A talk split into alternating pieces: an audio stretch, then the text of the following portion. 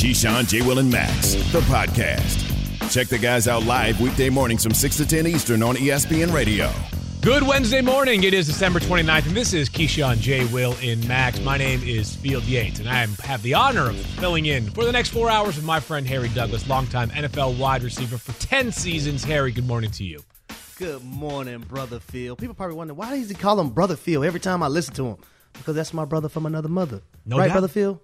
That, that's how it that's how it rolls. We do a show every together every Sunday together as well. Looking forward to flapping some gums for the next four hours. And Harry, the football world is sad this morning as a legend. And I was thinking about this last night. So we got the news that the great John Madden had passed away, and the NFL announced it last night. It happened suddenly.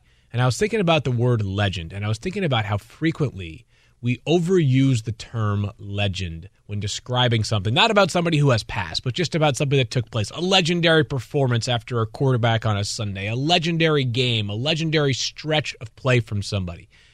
And I felt like last night, in describing John Madden as a legend, was actually underselling the influence that he had on the world of football during his 85 years on this earth. Phil, when you look at it, John Madden is football. Uh, he was football, still is football, will be football for as long as football is around and, and, and exists. Uh, one thing I love about John Madden growing up and, and, and watching him as a broadcaster is his distinctive voice and how he made the game of football so easy to understand to the common folk. And those things are, are, are great. Great for football, great for great when you're an announcer. Um, my receiver coach Terry Robiskie that I played for my entire career actually played for John Madden, and I think he coached under John Madden as well. So he has a Super Bowl ring um, from being with John Madden, and he used to tell us all kind of stories. And I think one of the things that stood out to me when it came to John Madden is the different personalities that he had to manage. Right, and and I think he, I thought he did a great job of doing that um, as a as a head coach for the Oakland Raiders, and has the highest winning percentage ever um, as an Oakland Raider, as a head coach. Just a guy who who epitomizes the word legend. And I think we can even take it further. If there's something even higher than legend, I think John John Madden is that is that guy. I was thinking about the NFL if there was ever a Mount Rushmore architected for the NFL, the most influential figures over the history of this great game. And I think there's a very strong case that John Madden is one of the four most influential figures this game has ever seen. And Harry, you mentioned that John Madden was an outstanding head coach. And he was. He has the highest win percentage for any head coach that coached at least 100 games in NFL yeah. history. Right, so that right there is one chapter of John Madden. There's also the broadcasting chapter of John Madden. He called 11 different Super Bowls wow. on four different networks. And anybody who uses Twitter saw a million different clips last night of iconic moments of John Madden's style that made him so unique and so different. And certainly his legendary pairing with Pat Summerall was one of the best ever. And here's the craziest part, Harry. I bet if you did a straw poll of 1,000 people walking the streets of any community that you live in, first of all, I would guess that the percentage of people that know the name John Madden was like 995 of 1,000 people. And I bet of those 995, the overwhelming majority may know him or may first think of him for the lasting legacy that he has as a video game pioneer. Yes. Madden football is the most legendary sports game, to use that word once again, in the history of video games. What do you think of if I had told you this, you know, yesterday, if I had asked you before we learned this news of John Madden's passing, like, what's the first thing that comes to mind for you for John Madden? What would it have been? Madden football, the video game. Yeah. It's just like Michael Jordan in his in the Jordan brand. Right, uh, right. John Madden has that same thing with the football game. Uh, Madden, and I'll be honest, I'm gonna go ahead and let y'all know I didn't play video games growing up, but everybody around me did. So I was always around guys playing Madden and uh, hey, what can I do on this play? What can I do on that play? And, and they, they were drawn to it, even still to this day, right, Phil? Uh, we, we see players and guys, and they, they just love Madden. Madden, it's because of John Madden. And it's crazy how, like, when you when you get into broadcasting, right, and you're trying to find your distinctive voice, uh, which I'm pretty sure a lot of people have done getting into this industry. John Madden is a guy that you look to who had that distinctive voice, right? It doesn't matter where where he where he was, you understood it was John Madden because that voice, um, I think you couldn't ignore, and you and you understood who it was and, and when it was. Well, you, we talk about football being a copycat game in sports yeah. media. A lot of us are trying to emulate others, people who have reached the mountaintops, and you couldn't emulate John Madden. No one has been no. able to because his voice was so distinct, his style was so unique, and so many things that he did were so just John Madden that anybody who tried to replicate them would do nothing more than try to chase a ghost. So he's going to be remembered in so many different ways. And you mentioned that you didn't play a lot of video games growing up, but did you ever like Madden ratings are a thing, right? Like I constantly see players griping about their speed rating needed to go up or whatever it might be. Tom Brady had that hilarious video recently, sort of chirping Peyton Manning about his, I think it was elusiveness rating on Madden. Like it's amazing how much it's permeated the world of sports. And I feel like in locker rooms, and you could certainly speak to this better than I could, like this was the kind of thing that was at least brought up amongst teammates. Maybe in friendly banner, but Madden ratings, that's like a chapter in every team story. Listen, that used to be hell in the locker room. Oh, your mad rate rating sucks. Oh, my my mad rating is high. We we used to laugh and joke about that all the time, man. And that's the first thing when the video game used to come out, whatever year it was. That's the first thing people would look to. What's my Madden rating? Or man, I used to use you all the time on Madden. Or man, I, I used to use this player on Madden. Uh, even guys in, in a locker room used to use other players from other teams on Madden just so, so they can have a competitive advantage when they're playing other people. So um, he will never be forgotten. He will always be uh, memorized. And, and I'll say this you knew the game was big when him and Pat Summerall were announced in the football game. Sure. Yeah. You knew it was big. You certainly had a there's a special aura surrounding any game that those two men called. And we're gonna yep. remember John Madden throughout the show this morning. He was inducted into the Hall of Fame in 2006, 22 years after he first became eligible We'll one day look back and wonder why it took that long, but part of what made John Madden so good at this job is how much he enjoyed it, which he talked about how working for him was really never a job. When I was a, like a sophomore in high school, I was playing in summer baseball, and I was playing on three or four different teams. And I told my dad, I'm going to drop a couple of these because I want to get a job to make some money. And my dad said, No, nah, he said, I'll give you a couple bucks, go caddy, make a few loops, and you'll be okay. He said, uh, uh, don't work. He said, because once you start work, you're going to have to work the rest of your life. And my dad worked hard. He was a mechanic and he worked hard. And, you know, and I, the reason I say that, that he's up there laughing right now is because I listened to him and I continued to play and I have never worked a day in my life. Well said by John Madden, a man gone now at the age of 85 years old. Will continue to remember a broadcasting plus video game plus coaching and player icon throughout the morning here on Keyshawn, J. Will, and Max. It is Field Yates and Harry Douglas filling in for them this morning. And unfortunately, the news extended beyond just the passing of John Madden last night, as anybody who has listened to ESPN radio for a number of years – probably familiar with the voice of Jeff Dickerson, who also covered the Bears here at ESPN and did exemplary work for quite some time. Jeff fell to his battle with colon cancer yesterday at the age of 44. Undescribably, you know, just indescribably too soon. A man who fought and maintained a positive attitude throughout his entire battle that took a toll on him during his final days, and yet he kept a smile on his face the entire time. This news is soul crushing no matter how much or how little you know of Jeff Dickerson as someone who did know JD. Uh, it's hurting hard this morning, Harry, and I'm thinking about not just Jeff Dickerson's family, uh, the ESPN family, but most specifically about Jeff Dickerson's son, Parker, who lost his father yesterday. Unfortunately, he also lost his mother to cancer not long before JD's passing as well. It's heartbreaking to think about somebody who has to prevail and continue at a tender age of young 11 of 11 years old and have to find a way to push forward without both of his parents but uh, I know uh, JD's the kind of person that can make a or made a quick impact on people, and it's going to be a long time before uh, this one does not sting as much as it does as much as it does here this morning. Yeah, I want everybody, um, even if you didn't know Jeff Dickerson, to send his son love in all kind of ways because he he's the person that's going to need it right now. Losing both parents is it's bad enough if you lose one, but losing both at 11 years old, um, that that's hard to deal with. So so he's going to need people to love on him, uh, to help guide him through this thing we call life. And my condolences to, to the Dickerson family. Yeah, there has been a GoFundMe set up, by the way, for those who may want to make a contribution uh, and try to help young Parker Dickerson, who obviously has a steep challenge ahead, but was raised by incredible parents who did an amazing job forming the man that he is. Jeff Dickerson, you're going to be remembered forever, my friend, and we certainly will miss you here all over the ESPN family. It's Keyshawn, J. Will, and Max Field and Harry are hanging in for the guys here this morning. We'll continue on ESPN Radio and ESPN2.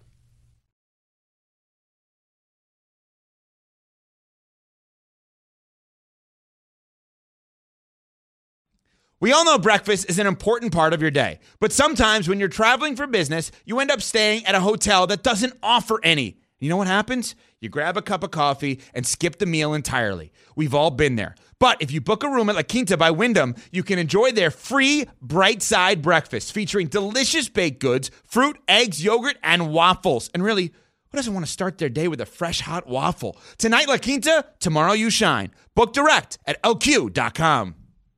For the ones who get it done, Grainger offers high quality supplies and solutions for every industry, as well as access to product specialists who have the knowledge and experience to answer your toughest questions. Plus, their commitment to being your safety partner can help you keep your facility safe and your people safer.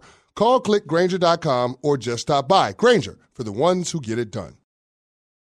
Keyshawn, J. Will, and Max, the podcast. Colts quarterback Carson Wentz has been put on the COVID 19 list. Wentz is unvaccinated, so as of now, he's out 10 days, including Sunday's game against the Raiders. Frank Reich has shown that he's a coach that can get his team wound up to overcome challenges.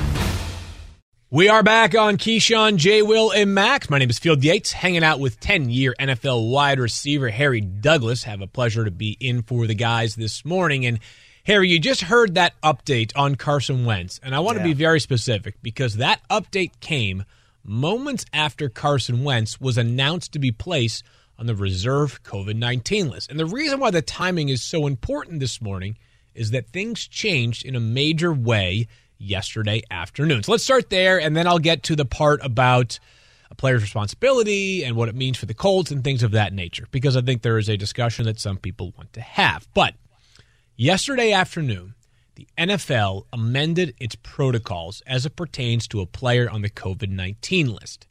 Now it has adopted a timeline that mirrors that that the CDC recently updated its timeline to, which is that any player who is vaccinated or unvaccinated, that's the really important part here, now no longer is mandatory or mandated to quarantine for 10 days after a positive test it has been modified to just five days.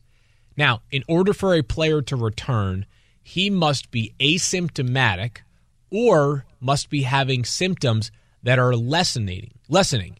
Vaccinated players can still test out of isolation sooner than five days, but Carson Wentz is an unvaccinated player, as was mentioned by Christine in that update that again took place yesterday. So, for a few hours there, Harry, it looks like the Indianapolis Colts who are 9 and 6 and playing some of the best football in the NFL, would be without their quarterback, Carson Wentz, against mm-hmm. the Las Vegas Raiders on Sunday. This is a game that the Colts do not have to win to make the playoffs, but their margin for error would be much, much thinner if they did not win this game. The fact that Carson Wentz is unvaccinated has been a topic all season, Harry. There have been some in Indianapolis that have been saying, like, it may just be a matter of when, right? Because of the way that this virus is currently spreading with the Omicron variant. But how important was the update yesterday of the NFL's protocols? Because it feels to me like we maybe have turned over a new leaf about how the NFL is going to approach COVID 19 and the protocols for the rest of this season. I think it's important uh, for the simple fact of, of, guys getting back on the field to play. Um, as far as do I like the the five day period? I really don't, to be honest. Phil, uh, if anything, I, I, think it should be seven days. Um, to go from 10 days, even if the CDC says go from 10 days to five days, that's still a little weird to me, right? Because it's still a time period. That's that's that's half of the days. Mm. Um, so if it would have been seven days, I would have been cool with that. But the fact that it's five, um, I think it's more so leaning towards guys getting back on the football field quicker. And I'll and I'll tell you this: if they wouldn't have changed it, if I was the Colts, let me call Philip Rivers right now. Hey, Phil, we need you, Phil, man. We need you to come back. We one week, two weeks, we don't know. We need you, okay? That's Frank Reich to Phil. That that would have had to happen because I don't think you could you could have jeopardized uh, the season knowing that Carson Wentz wasn't going to play that game. Now, I'm going to give Sam Ehlinger a little bit. If he happens to have to start this game, whoo, that that's a tough one for the Colts because the three games that I've seen Sam, Sam Ehlinger play were in the preseason, right? Three games he had three interceptions, Phil. Yep. So if he has to start on Sunday, a couple things have to happen. Number one, I think Frank Reich has to give him early and easy completions so he gains that confidence early in that football game. Number two, you rely on Jonathan Taylor. He's a guy that, that, that you've been riding his bell cow. He's been the bell cow. You've been riding his coattail the entire year. Has over 1,600 yards uh, rushing, uh, 17 touchdowns, has over 300 yards receiving, two touchdowns on that end. So he can do it both in the run game and the pass game. Number three, your skill position players, uh, tight ends, wide receivers, running backs. They have to make Sam Ehlinger right. If it's a tough catch, you have to make it. It's a, if it's an unbelievable catch, you have to make it no matter what. And the last but not least, I think this defense, this defense has to have, have his back no matter what because uh, if we're going off, off the sample size that we've seen in preseason, he's going to turn the football over. But you have to have his back. We call it we call it sudden change. You have to have his back no matter what. Let's talk about this a little bit further from a different angle. And it's time for Straight Talk, brought to you by Straight Talk Wireless. So it sounds like the Colts are going to have Carson Wentz on Sunday based off mm-hmm. of the updated protocols. Uh, because, as we mentioned, even though he is an unvaccinated player, assuming that he is either showing no symptoms or is showing lessening symptoms. that lessening symptoms is, is, is, what bothers me. Well, I will tell you this, Harry, is it certainly opens up a little bit of a not a subjective measure, but how are you defining lessening symptoms? Yeah, is that, it the player? Is it the team's medical staff? Who is judging whether the symptoms are lessening or not?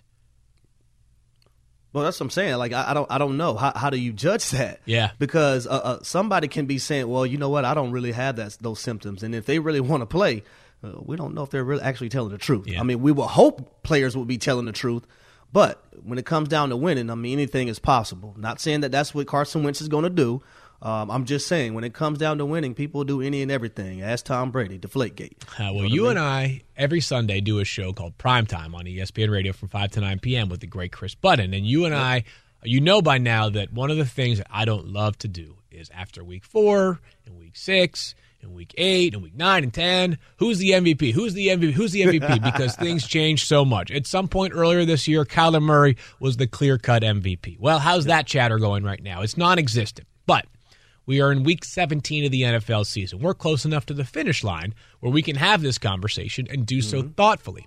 And this has me wondering about Jonathan Taylor. In the event that Carson Wentz does have to miss a game, if the Colts cement their playoff status with the win on Sunday against the Raiders, what does that do to the case for Jonathan Taylor as the league's MVP this year? I say it makes it stronger makes it stronger. Uh, I think it puts on notice. Not that everyone is not put on notice, but I think it it highlights Jonathan Taylor even more. Hey, they were without their starting quarterback. They had to lean on Jonathan Taylor even that much more. He got it done. He rushed for over 100 yards. Um, I, I, I, think it's significant. And I think if Jonathan Taylor wants to move up a notch uh, in, in the MVP race, I think you go out there if you play without Carson Wentz and you have a great game. I think that that, that does it. So uh, one one of the years that you played in the league, uh, Adrian Peterson did win the NFL's MVP. Mm-hmm. I believe every other year besides that, a quarterback won the MVP.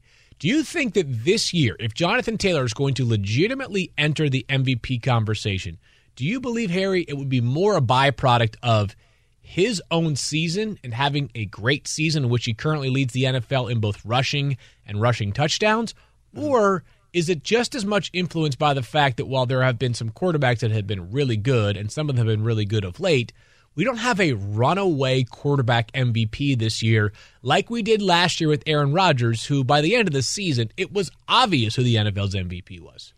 Uh, Phil, I actually think it's a mix of both. I think it's a mix of both. And when you look at Jonathan Taylor, listen, what he's done this year has been amazing. But I am going to say, if Derrick Henry was running that football for the Tennessee Titans still.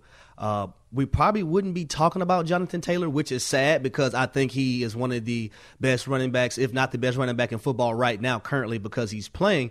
Uh, uh, like I mentioned earlier, he's a guy who can do it in both the pass and the run game. But I, I just think right now, I think Aaron Rodgers leads the way. I, I, do believe that Jonathan Taylor is number two. I think Tom Brady is number three in those regards. But there's no telling what can happen in these last two games. You show up and show out, and you really put this team on your back. I know you've already been doing it all year, but if you really, really carry them without a Carson Wentz on your football team, well, and then we already seen against New England. New England knew that Jonathan Taylor was going to run the football. They couldn't stop him, right? The Arizona Cardinals knew Jonathan Taylor was going to run the football they couldn't stop him. That's the thing about his season that's so remarkable is that everybody knows that he's going to get the football and Frank Reich is going to lean on his shoulders. I just wish they would have did it against the Tampa Bay Buccaneers because if hmm. they would have did it late in that game, he would have made a case. I, think he'd be even a little higher in the MVP race if they just would have let him carry carry that torch in that game uh, and carry them to a win. Uh, but but if he have unbelievable games these last two games that you just can't ignore and a very outstanding and eye opening, you have to consider him. Aaron Rodgers right now, I'm gonna say it again. Aaron Rodgers is in the lead because Aaron Rodgers is a different character. Sure. He's a different man walking this earth. But Jonathan Taylor is right behind him. Yeah, it seems like there are two weeks left for Jonathan Taylor to catapult into the conversation, but it still feels like Aaron Rodgers is the player to beat yeah. in the NFL's MVP. That Straight Talk brought to you by Straight Talk Wireless. No contract, no compromise. Keyshawn J. Will in Max is presented by Progressive Insurance. All guests join us on the Goodyear Hotline. And coming up, the Cowboys don't want to see a familiar face in the playoffs. And for once, it's not Tom Brady. Hi, it's Mike Greenberg letting you know ESPN Bet is ready to take you through all the biggest sports moments this spring. The official sportsbook of ESPN has exclusive offers and markets from Scott Van Pelt, Stephen A. Smith, and me, plus many more. From the playoff intensity to finally getting out to the ballpark, there's no better time for sports fans. Sign up today. New users get a bet reset up to $1,000 in bonus bets if your first bet doesn't win. Download ESPN Bet today. What a play! Must be 21 plus and present in select states. Gambling problem? Call 1 800 GAMBLER. Terms and conditions apply. See app for details. Have you ridden an electric e-bike yet? You need to check out Lectric E-Bikes today, the number one selling e-bike in America. Two things stand out that bikers love about Lectric. Number one, the majority of their models come pre-assembled, so you don't need to be a bike savant to ride them. Number two. Lectric wants to empower riders to spend more time exploring outside on their bikes, so they've made range a priority. Long range batteries allow riders to hit typically around 65 miles of range or up to 150 miles on some models. Bonus Lectric has purposefully priced their bikes to be affordably awesome, so you don't have to break the bank to get these sweet rides. See why people who have made the switch to electric bikes have fallen in love with biking again by visiting lectricebikes.com. That's L E C T R I C ebikes.com. The Keyshawn, J. Will, and Max podcast. Way's punt is blocked, and it is recovered in the end zone by Chauncey Golston. And it's another return touchdown for the Cowboys special teams. It's Field Yates and Harry Douglas filling in for Keyshawn J. Will and Max. And a reminder that Keyshawn J. Will and Max is presented by Progressive Insurance, and all guests join on the Goodyear Hotline. So, Harry, the funny thing about the NFL is that we have six days every week to react to what took place in a team's previous games. As a result of that, when things go really bad, we have a long time to highlight all the things that went bad when things go really good, we get to sit there and throw some flowers on a team, which has me thinking about the Dallas Cowboys right now. Because not that long ago, Harry, even their own owner, Jerry Jones, was talking about the possibility of Dak Prescott and the offense being in a slump. On Sunday night, they win 56 to 14. Dak Prescott threw a touchdown to a running back, a wide receiver, a tight end, and an offensive lineman for good measure. And Jerry, after the game, is saying, What slump? So let me ask you this Was it fair in the first place for us to be talking about Dak Prescott slumping? Or is Jerry validated in his thoughts that what slump is the real slogan of the week? Yeah, I mean, it was very fair because Dak Prescott wasn't playing his best brand of football. So our job is to point that out, and our job is to, talk about it, Phil. Uh, you know that. You know what I mean? So it was no shots at Dak Prescott. It's just us doing our job um, in the media. Now, rightfully so, you look at the game against the New Orleans Saints, right? They scored, I believe, 27 points. The defense scored seven of them. You had the defensive touchdown, so the defense scored seven of those. Dak Prescott threw an interception. Um, the next week, I believe it was the Washington football team, if I'm not mistaken. They, um, I think they only scored 27 points again, and the defense scored a touchdown, got a fumble for a touchdown in that game. And I think Dax uh, threw two interceptions. You look at the game against the New York Giants. I think they, they didn't score that many points. Uh, the defense had to get turnovers in that game. But against the Washington football team the second time around, they came out to play. They were hitting on all cylinders. Dak Prescott was, was hit. He was efficient. Um, he was hitting guys in stride. I like the way he moved around in the pocket. Uh, this offense was a force to be reckoned with, and that's the offense that we've seen early in this year. When this football team, the Dallas Cowboys, when they hit on all three cylinders, and more importantly, when Dak Prescott is on, and this offense is thriving, this team is scary. This team is dangerous, and they can play with anybody in the National Football League. Yeah, it's scary to think that all of a sudden this Cowboys team that has Dak Prescott and Zeke Elliott and Tony Pollard and Amari Cooper and CeeDee Lamb and Michael Gallup and the emergence of Dalton Schultz this year still might actually be a defensive team as Micah Parsons feels like the runaway defensive rookie of the year and that pass rush on Sunday night just absolutely swallowed up admittedly a compromised Washington offense, but they just completely dominated them. So, Harry, it's got me thinking because the Cowboys have clinched the NFC East. They're going to win that division. They clinched it before the game on Sunday night, and now they're playing for something even bigger. They have a shot, maybe a long shot, but still a shot at the number one overall seed in the NFC. Only one team gets a bye now with the NFL's new playoff formats as of last year. But if you're thinking about the Cowboys, you're thinking about the one team that they don't want to march and face in January in the playoffs. Is there a team in the NFC that you say to yourself, that could be the Cowboys' kryptonite?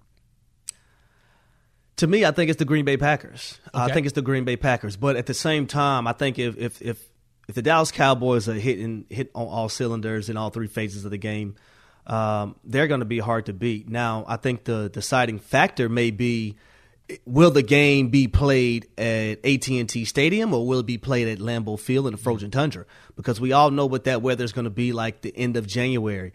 Uh, so we know it's going to be cold. It could be snowing. It could be in the negative degrees. Could be single digits.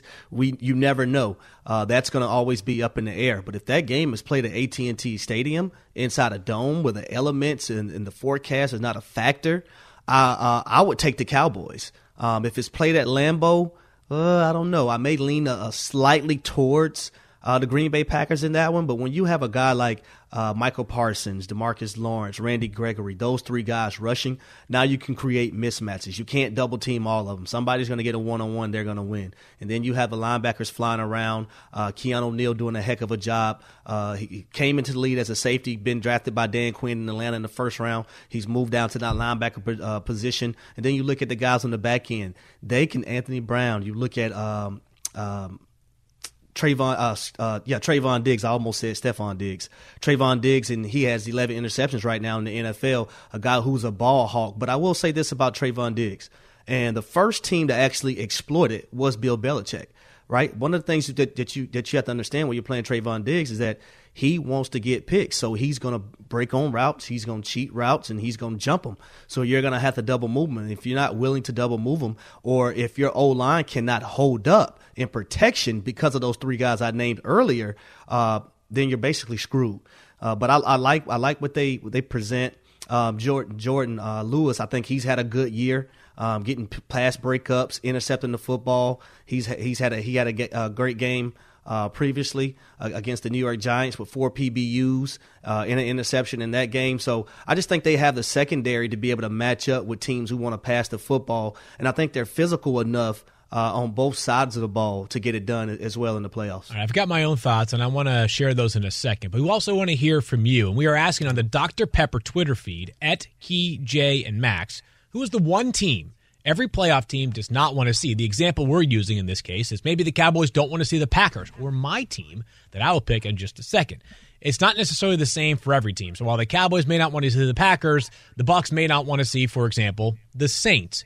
And be a part of Kate Keyshawn, Jay Will, and Max Nation on the Dr. Pepper call in line. Call us at 888 say ESPN. That's 888 729 3776. ESPN Nation is presented by Dr. Pepper. College football bowl season is here, and the fans are hyped.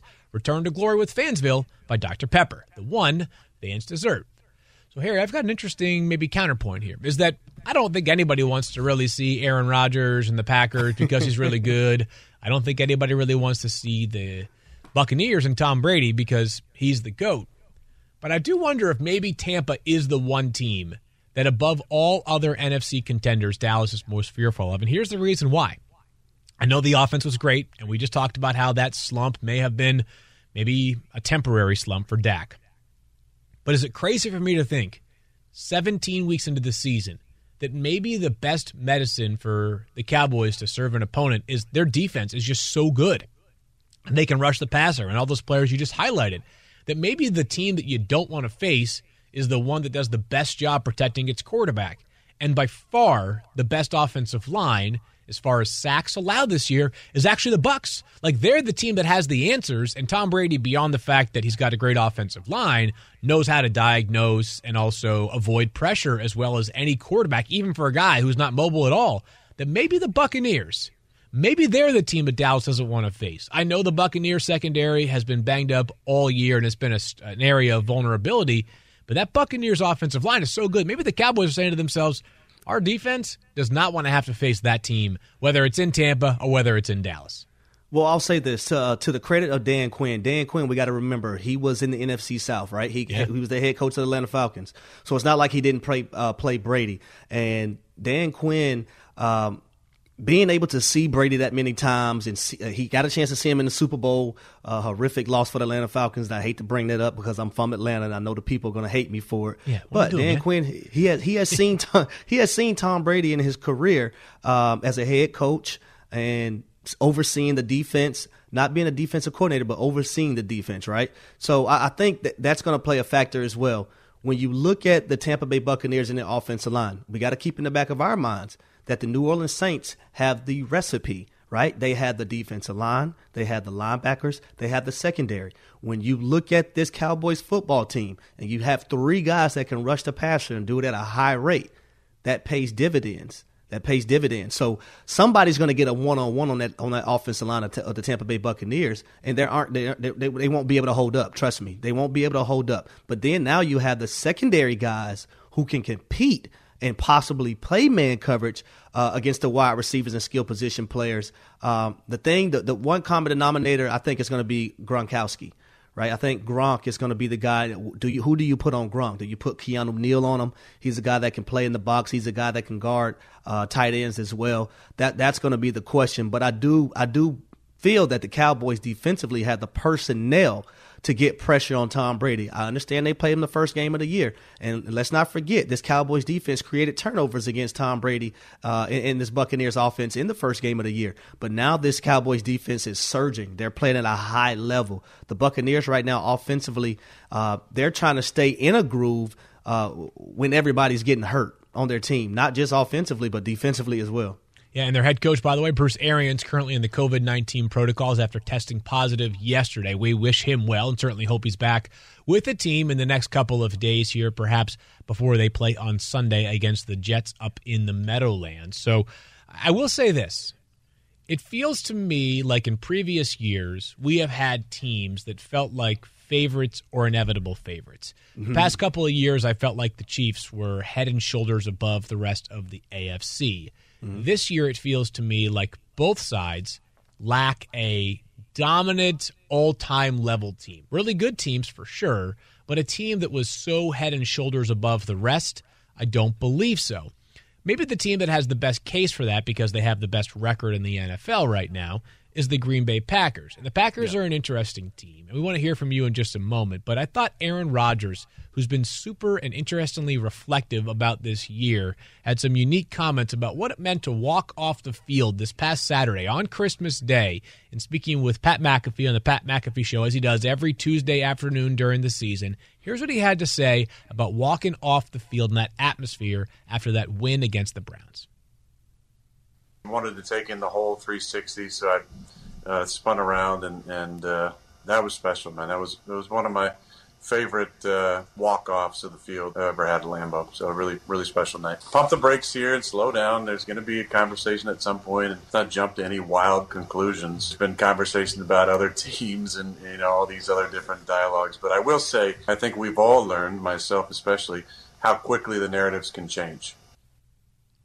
Harry, I'm a sucker for it. I like fake trades as much as anybody else, right? So Aaron's sitting there saying, "No, stop talking about the Broncos and the New York Giants, all these teams that could use me." I can't help myself, man. I want to think about three first round picks and what it could mean uh, for the NFL. And by the way, Packers fans, I get it. I I, I know it's a sensitive subject right now. I'm not trying to.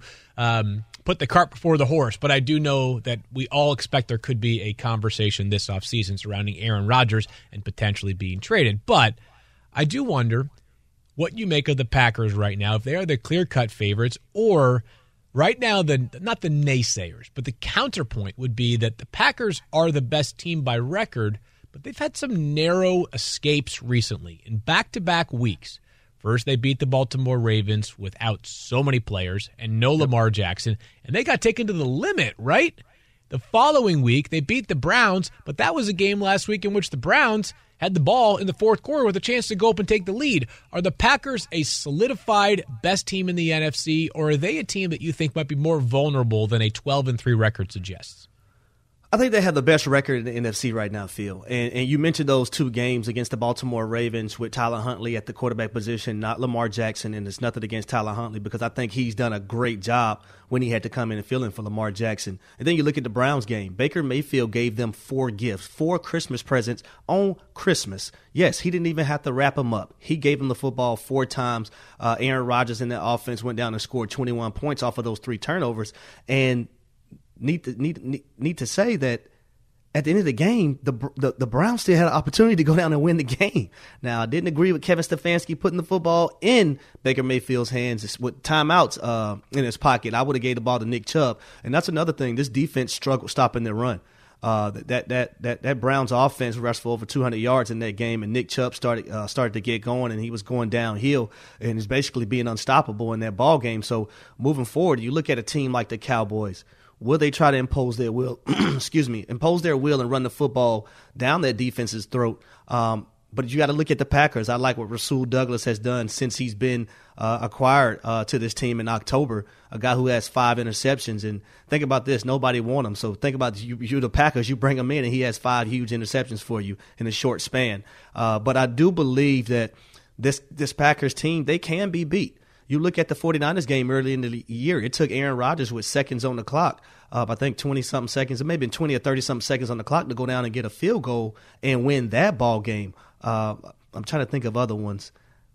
I think that might be it. But you look at the Kansas City game, Aaron Rodgers didn't play that game. I thought mm-hmm. if he would have played in that one, they would have won that one. Yeah. But you look at the last two weeks, um, you can't just say this Packers football team can't be beat because they've been tested to the wire both weeks. You had a two point conversion that, that, that failed uh, for the Baltimore Ravens. If that if that is good, they lose that football game. If Baker doesn't turn the football over in the last drive of game uh, of the game and go down and kick a field goal, they can possibly lose that football game. So that's two games right there. So if you're the Dallas Cowboys, yes, you're looking your top. If you're your chops, if you the Tampa Bay Buccaneers, you already know he probably li- lives rent free in the Packers' mind right now because they beat him twice last year. Once um, down at Raymond James Stadium, and then the other one up at, at Lambeau Field. So um, I, I won't say they're they have the best record. I don't I don't think they're the best team right now. I put them yesterday in my rankings at number one uh, b- because they have the best record.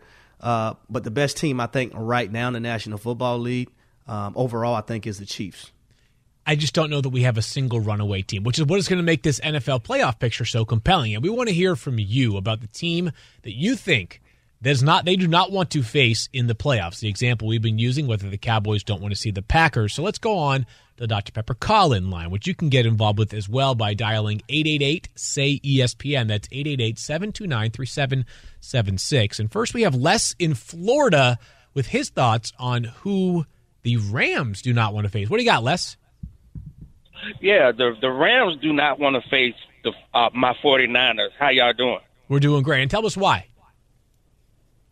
Uh, the last game we played, uh, we demolished them, and it's the way we played ball. I mean, I know we got Garoppolo hurting right now, but that might be like um, a blessing in disguise. Sorry, I, li- I like Jimmy G, but he's been turning the ball over way too much for us. Let's do something with Lance. We got the running game, and we got the defense, and we've been to the Super Bowl. What uh, the three years ago? So that's our formula: run the ball, play strong defense, and can't nobody beat us. Les, I love the confidence, and thanks for the call, of course, as well. Let me ask Harry about Trey Lance, who certainly sounds like Harry. The 49ers are going to have to turn to Trey Lance for a start this weekend against the Houston Texans. And don't sleep on them, by the way, as they just took the Chargers to the woodshed 41 to 29 last week. Let me ask you I know we haven't seen much of Trey Lance, but your impressions about what he can bring to this offense that might be different from Jimmy Garoppolo, and the thought from Les that I think is a valid one that because the 49ers just beat the Rams and did so convincingly on Monday Night Football, that maybe LA doesn't want to face them again.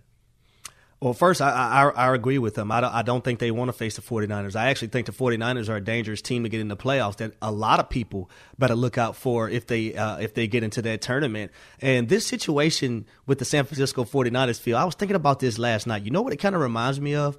It reminds me of the Alex Smith Colin Kaepernick mm. deal, right? 2012, uh, I believe Garoppolo got hurt. Kaepernick came in and played well in a ball game, right? And then I think Jim Harbaugh at the time he decided, okay, I'm gonna go with uh, Kaepernick again, and he played well. Then he named Kaepernick as his starter. Jimmy G is hurt right now. Trey Lance is coming to the ball game now. I think I think Trey Lance is a better passer than Colin Kaepernick, but he's the guy that you got to account for defensively, and he's going to keep defensive coordinators up all night when it comes to that run game because now they're plus one in the run game offensively. The San Francisco 49ers, a team that's already physical as hell, that have a bunch of star players. When you look at Juszczyk, you look at uh, George Kittle, you look at Deebo Samuel, all those guys on the roster, um, Brandon Aiyuk, guys who can do a lot of dynamic different things. Now you throw a Trey Lance into that with motion and shifts and moving parts on that offensive line and that offensive line. Trent Williams, the best uh, left tackle in the game right now. Uh, it can be scary, and I think all this time that Trey Lance has been able to sit back and watch Jimmy G, I think he, he he's learned. Now we're going to go out and see this weekend as they face the Houston Texans, and I don't think the Houston Texans will be able to beat the 49ers because of the brand of football that they like to play. But we're going to see where Trey Lance and his growth is this weekend in the National Football League an interesting story in so many ways. The 49ers obviously made a big bet and a big trade to acquire Trey Lance this past offseason. Perhaps they'll need him even sooner than they were expecting. Jimmy Garoppolo currently dealing with a thumb. Plenty more to come here on Keyshawn, J. Will, and Max. As the NFL lost a legend, how will you remember John Madden? Your chance to tell us next. Keyshawn, J. Will, and Max on ESPN Radio and ESPN2. Thanks for listening to Keyshawn, J. Will, and Max, the podcast. Check the guys out live weekday mornings from 6 to 10 Eastern on ESPN Radio.